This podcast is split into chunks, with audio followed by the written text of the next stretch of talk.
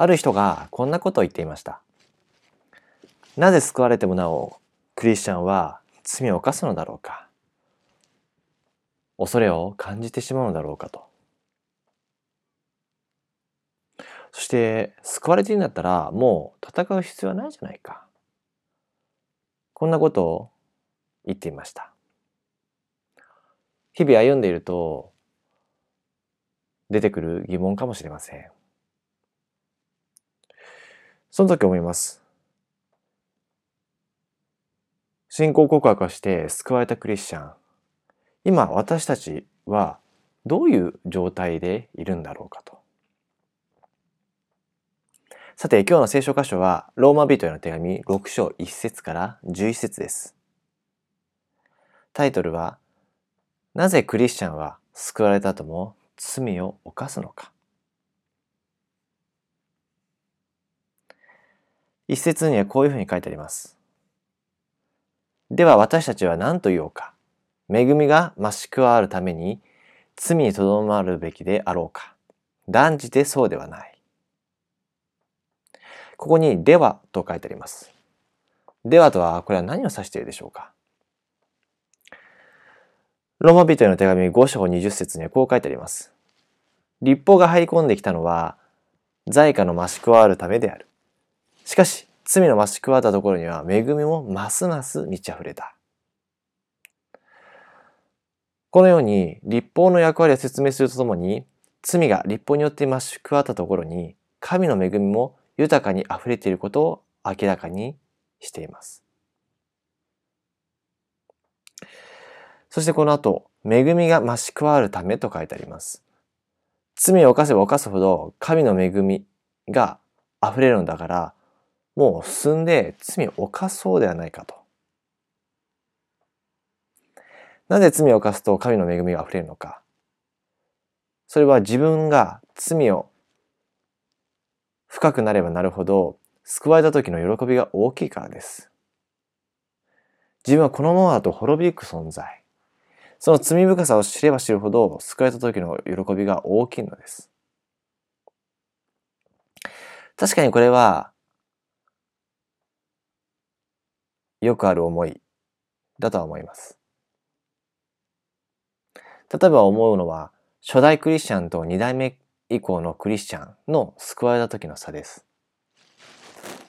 初代クリスチャンっていうのは、要は全然キリスト教とは小さい時から関係のない普通の生活をしていて、羽目を外し、時にはもしかしたら犯罪を犯したりして、でもその中で心の空っぽさ、虚しさっていうのを知っていく中で、キリストと出会い、そして救われるという経験をします。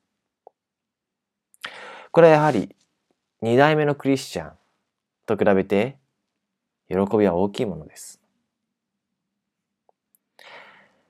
かたや二代目以降のクリスチャンというのは、大体生まれた時から教会に行っていて、神様のがいて当たり前。罪や救いなどというのは知識としては知っている。で、多くの場合そこまでまあ道を外すことはなく、歩んでいる人生で、ある時救いへと導かれる。そうすると初代クリスチャンよりは感動の差、この救いの感動の差っていうのがあまりない。すると、罪の増し加わったところには、恵みもますます満ち溢れた。これを聞くと、心のどっかで、だったら罪深い生活をしたら余計に神様の恵みが感じれるんじゃないか、とも思ったりします。おそらくパウロは伝道者としての長い生活の中で、このような問いかけを繰り返し繰り返し聞かされ、また議論をしていたのかもしれません。自分たちの罪は加われれば加わるほど神の恵みが現れる。なら、罪にとどまろうじゃないかと。ヘリクスといえばヘリクスかもしれません。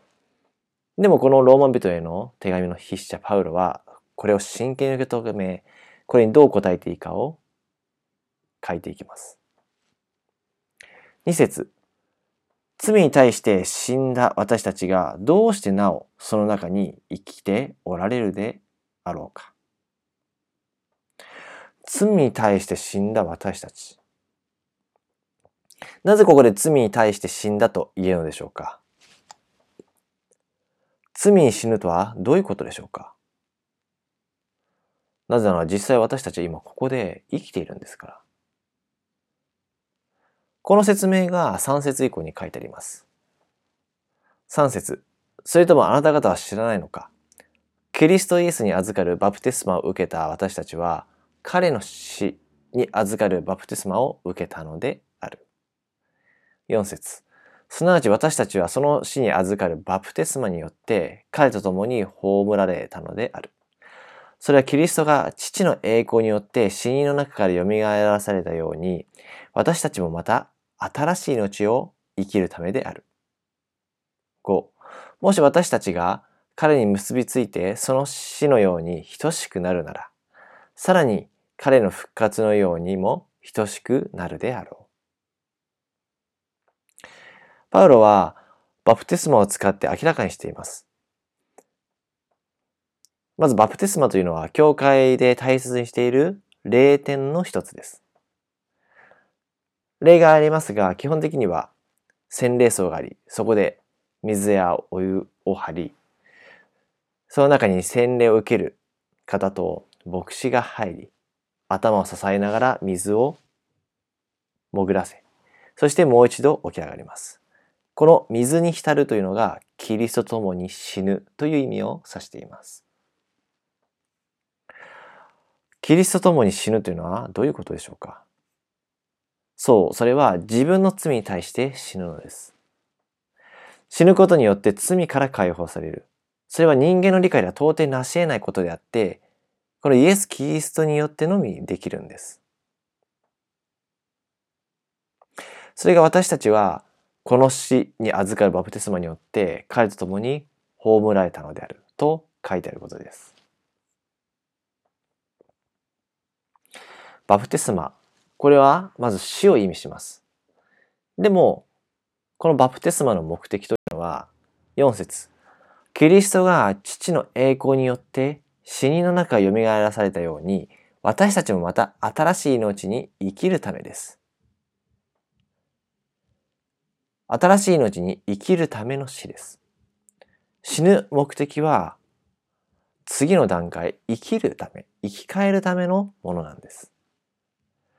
しかもこの復活の命については、キリストが父の栄光によって死因の中から蘇らされたようにと書いてある通り、栄光によっての命と書いてあります。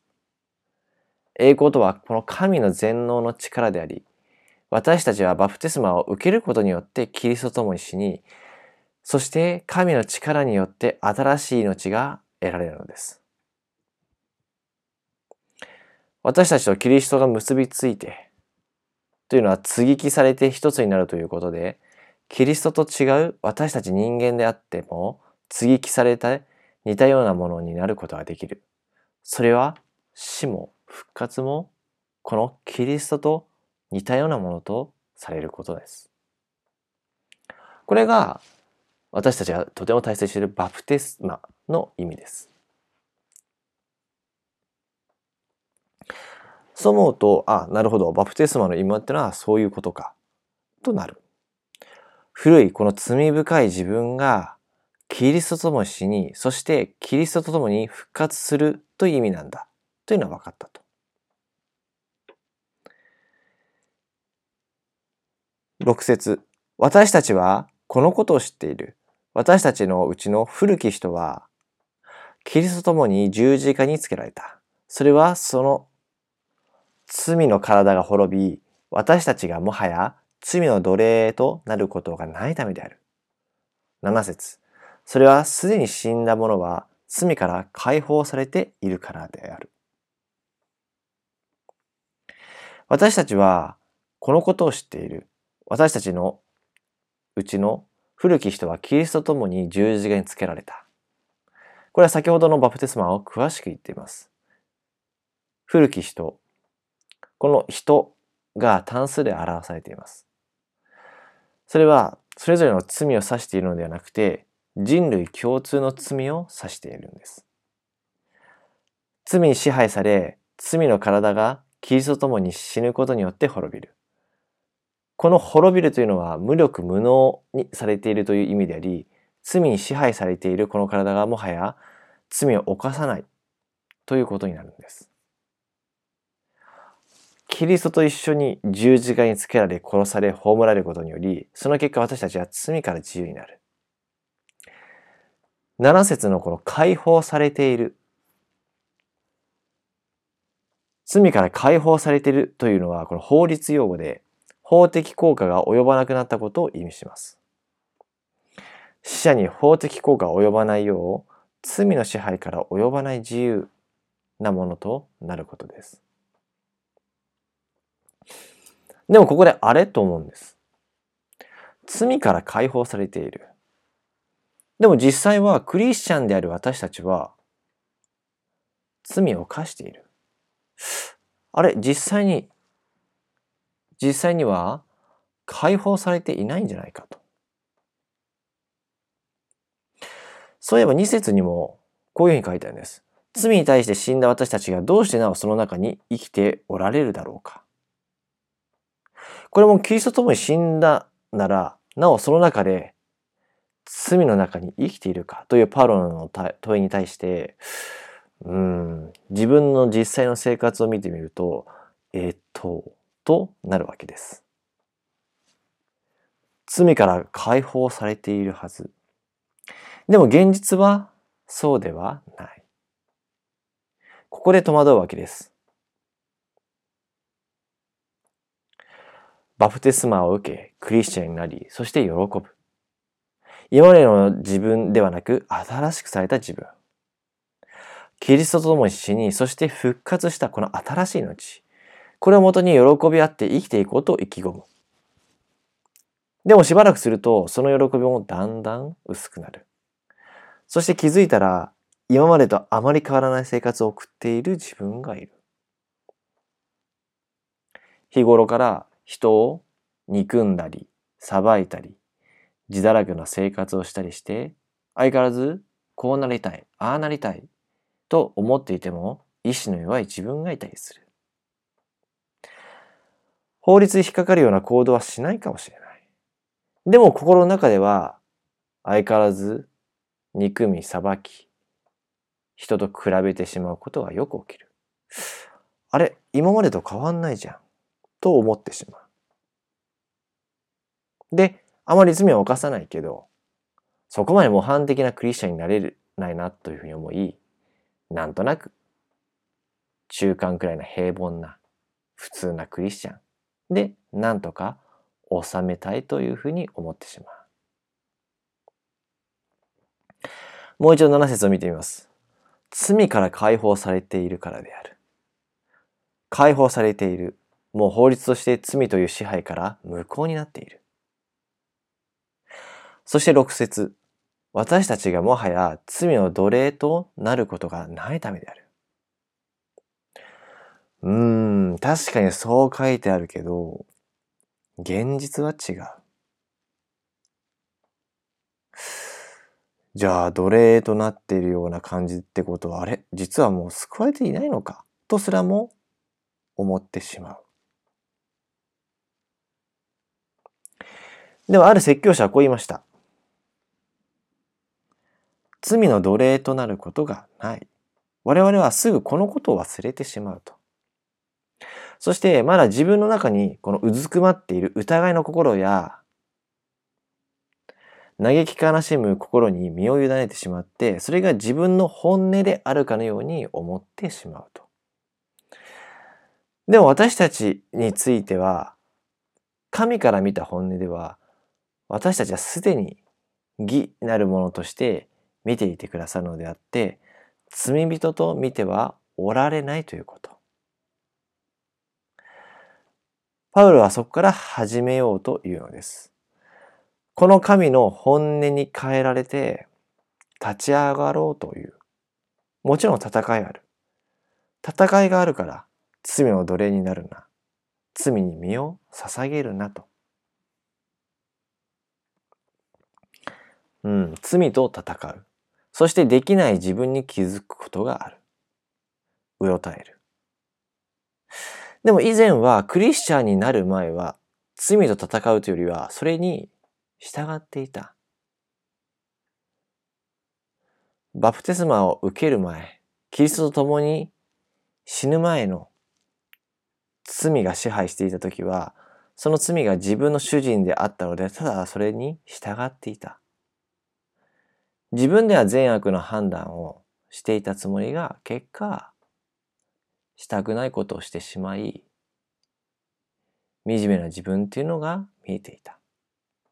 でも今はその罪と戦おうとしている。確かに戦うということは、それ罪から抜け出して効力が及ばない自由になった救えたということなのかもしれない。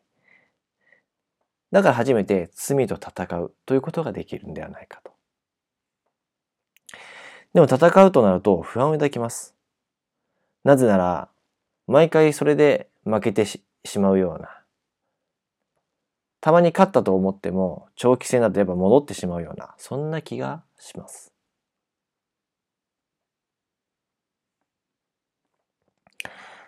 でもある神学者はこういうふうに言ったんです。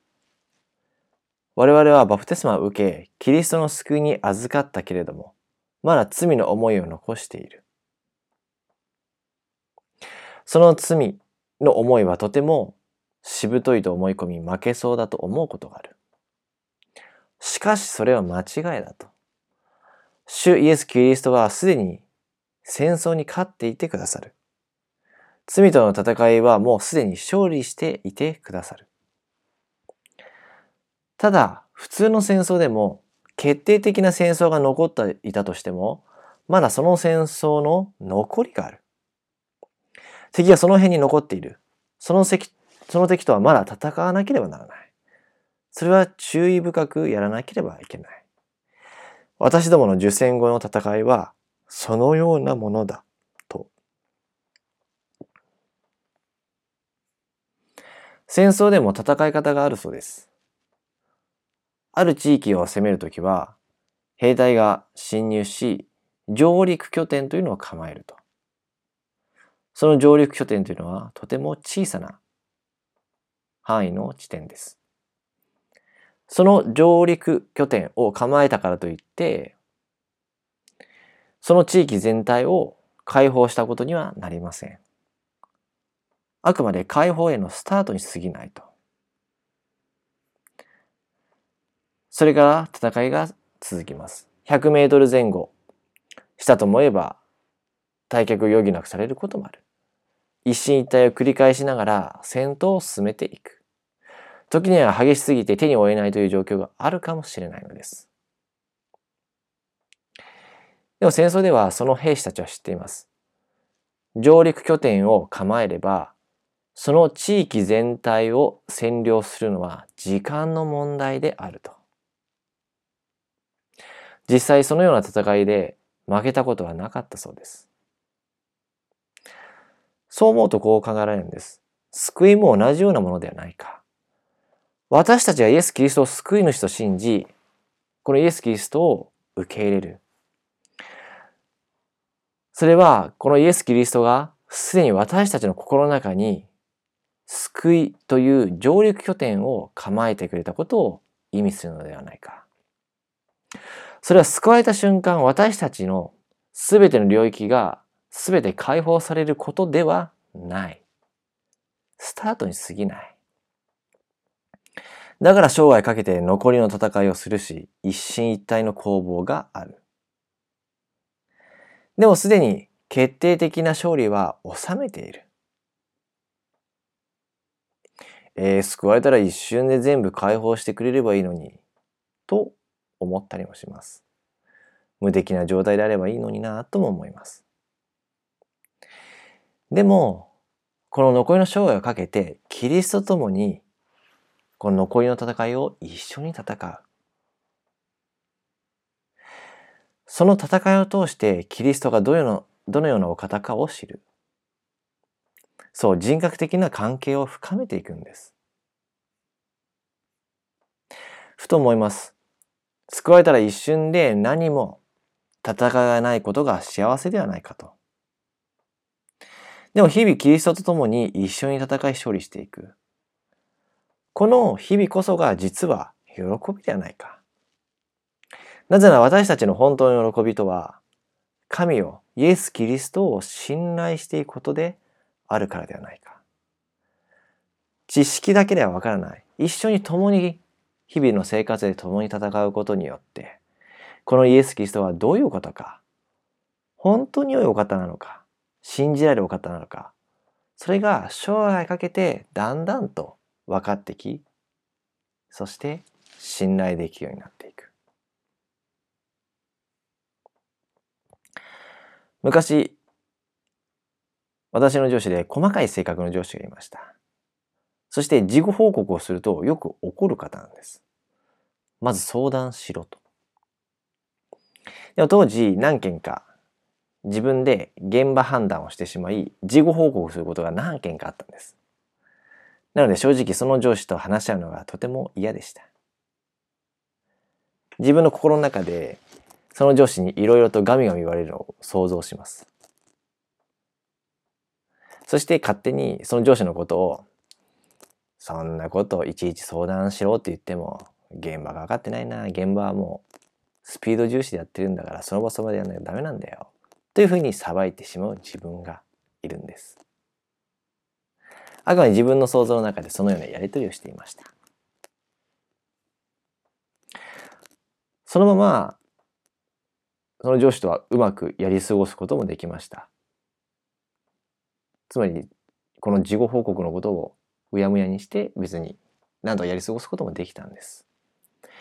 でも、祈っていく中で、不思議とちゃんと取り組めというふうに示され、最初は気分は乗らなかったんですけど、実際に正直言ったところ、まあ怒られるどころか、むしろ大変なこと、現場が大変なことが分かってくれて、他に困ったことないかと親身になって聞いてくれました。最初は私は恐れを抱いていました。でも相手と正直取り組むのが嫌だなと思うこの自分の弱さの中でイエス・キリストを信頼していく。そうするとこの自分の恐れが取り扱われこの上司の場合であれば、その人間関係が回復したり、自分の中で、そういったやりとりを通していくうちに、イエス・キリストというのがどういうお方か、実際に日々体験していくところで、だんだんと信頼できる領域が大きくなっていく。これを少し知った瞬間だったんです。もちろんできる時とできない時あります。そして得意な領域と苦手な領域もあります。ある人は仕事での領域、ある人は母親との関係、また父親との関係、ある人はお金の領域など。でも小さいところから一つずつイエスに信頼して歩んでいく。その中でイエスの大きさ、そして自分が思うよりももっと大きい良いことを計画していることを繰り返し繰り返し気づいているときに、だんだんとこのイエス・キリストを信頼できるようになっていく。そのことをよりきっとこのことで分かってくれるのではないかと。8節から11節をお読みします。もし私たちがキリストと共に死んだなら、また彼と共に生きることを信じる。キリストは死人の中から蘇らされて、もはや死ぬことがなく、死も、死はもはや彼を支配しないことを知っているからである。なぜならキリストが死んだのはただ一度罪に対して死んだのであり、キリストが生きるのは神に生きるのだからである。このようにあなた方自身も罪に対して死んだものであり、キリストイエスにあって神に生きているものであることを認むべきである。もし私たちがキリストと共に死んだなら、また彼と共に生きることを信じる。彼、そう、神であり、人である。そして十字架で死んでもなお死から復活した、すでに死が支配されてないこのイエス・キリスト。罪の支配から断ち切るイエス・キリスト。このイエス・キリストが一緒にいて生きていることを生涯、日々の戦いを通して知るだけでなく、体験するようになっていく。イエスを信頼していく領域が多ければ多いほど、目に見える周りの環境は変わるかもしれないし、変わらないかもしれません。でもそれはもう喜びの人生を歩めていくのではないだろうか。そしてこれこそが罪から解放された者の人生の歩み。たとえ環境がどうなろうと恐れから解放されていく歩みではないかと。この説教を備えていくときにイエスにこんなふうに言われたような気がしました。私はもうすでに死に打ち、ユダヤお前の命を守っている。そう、死に勝利したんだ。何を恐れる？一緒にこの壊れた世界を愛の世界と取り戻そうではないか。君一人では大変だ。でも私がいると。すぐに信頼できないかもしれない。少しずつでいい。私に委ねていってごらんと。私たちはクリスチャンになってからも誘惑があり、痛みがあります。そして戸惑うんです。自分は救われてもなぜこのようなことが起きるのかと。そして何回も負けてしまっていると思い、落胆し、まあクリスチャンってこんなもんだろうと思ってしまうことがあります。でも神から見て、私たちは解放されたものと見てくれている。一番根本の罪からイエス・キリストによって解放されたからです。私たちはイエス・キリストによってこの最大の敵、死をすでに勝利されました。だから私たちは安心して、この最大の敵、私たちにとっての最大の敵、死に勝利したこの方と共に生涯を歩み、そしてこの生涯を通して信頼関係を築き上げていくことができるのではないでしょうか。最後に御言葉をお読みします。6節私たちはこのことを知っている。私たちのうちの古き人はキリストと共に十字架につけられた。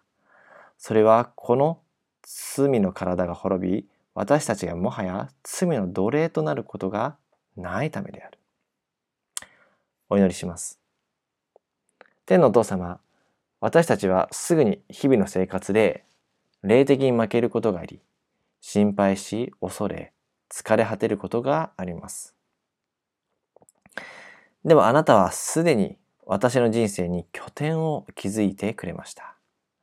それは罪からの救い、永遠の命という拠点です。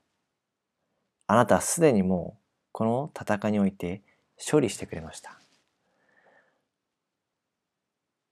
生涯かけて残りの戦いがあります。でもあなたは私は決して人にはさせない方です。これからの日々の戦いにおいて、あなたと共に戦っていく中で、あなたが本当に良いお方であるということを、ますます知識だけではなく人格的に知ることができるように助けてください。イエス様の名前によってお祈りいたします。アメン。